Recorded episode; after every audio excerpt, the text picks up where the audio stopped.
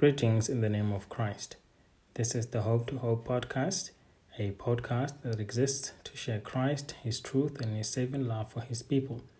To this end, we exist to glorify God and to enjoy Him forever. It is a new week, and we are looking briefly at a biography of Charles Haddon Spurgeon, and I hope that you will be edified. Charles Spurgeon is the only preacher to be known as the Prince of Preachers.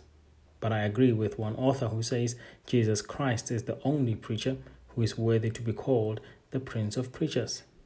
But you will hear shortly why we have to understand why Spurgeon was called the Prince of Preachers, which is why I would like to refer to him to avoid controversy the fallen prince of preachers or the prince of fallen preachers or the sinful prince of preachers or the prince of sinful preachers.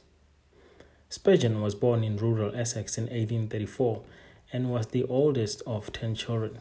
His father and grandfather were both preachers in congregational churches, so his background was that of a godly nonconformist Christianity. In his day, Education was well and truly privatized. Schools were businesses, and parents bought what they could afford for their children. In December 1849, Spurgeon was at one of the various schools which he had attended in Newmarket, and a fever broke out around Christmas time. The school was closed temporarily, and he went home to Colchester. He was 15 and he knew deep down that his heart was not right with God, as Ephesians chapter 2, verse 1 to verse 3 says, And you were dead in your trespasses and sins, in which you formerly walked, according to the course of this world, according to the prince of the power of the air, of the spirit that is now working in the sons of disobedience, among whom we too all formerly lived in the lust of our flesh indulging in the desires of the flesh and of the mind, and were by nature children of, of wrath, even as the rest. Life seemed pretty pointless, and he was feeling miserable.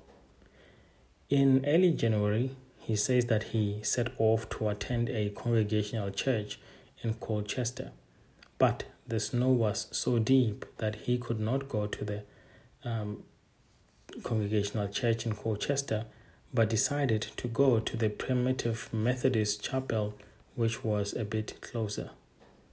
At this church, the preacher failed to show up. So, a very nervous man got up and started to give a sermon on Isaiah chapter 45, verse 22. Look unto me and be saved, all the ends of the earth. And after about 10 minutes, the preacher dried up. But then he pointed to Spurgeon and said, You, young man, you look miserable, and you will always be miserable if you don't obey my text. Look to Jesus, look and live. And as he walked home, Spurgeon knew that he was changed, converted, and that he had trusted Christ. He knew that his sins were forgiven, and he said that his heart was filled with joy. The letter of Philippians is filled with texts on being filled with joy, such as Philippians chapter 3, verse 1, and chapter 4, verse 1, and chapter 4, verse 4 to verse 7. Because as believers in the Lord Jesus Christ, nothing gives us more joy than having a personal save, saving relationship with our God. When Spurgeon reached home, his mother saw that the miserable Charles Haddon Spurgeon, who had gone out of the house, had gone, and a cheerful, contented Christian believer had started on his pilgrimage.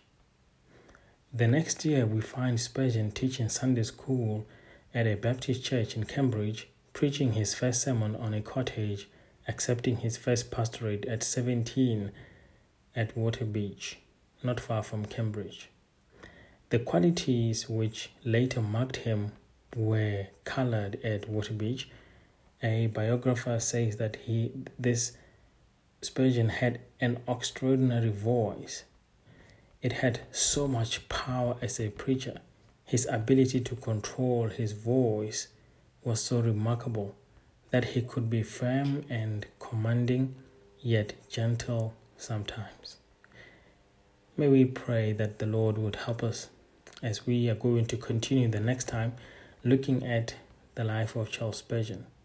We pray that the Lord would help us to, to trust in Him, to always know that without Christ and the gospel, we are miserable. But when we have Christ, we have all that we need. And may we have hope that people that we know who are not saved will come to saving faith, no matter how young they are. Here, Spurgeon saved at the age of 15, 16, and became a preacher at 17. Well, your children can be saved and also see how God could remarkably do something during a pandemic because schools were closed. Spurgeon couldn't go to school at this time because of a disaster that had broken out. We have something similar going on. So God is at work. Let us trust that He is at work and that He will sustain us. Father, we thank you that we can think about how faithful you have been, how wonderful, how marvelous you are. We pray that you help us to always rejoice that you have saved us from our miserable state and have given us new hope and faith and contentment in the Lord Jesus Christ. May we trust in Him alone for the salvation of our souls and the salvation of others. May we believe that it is only the gospel that can change people if they obey the text and look to you. Look, be saved, and live.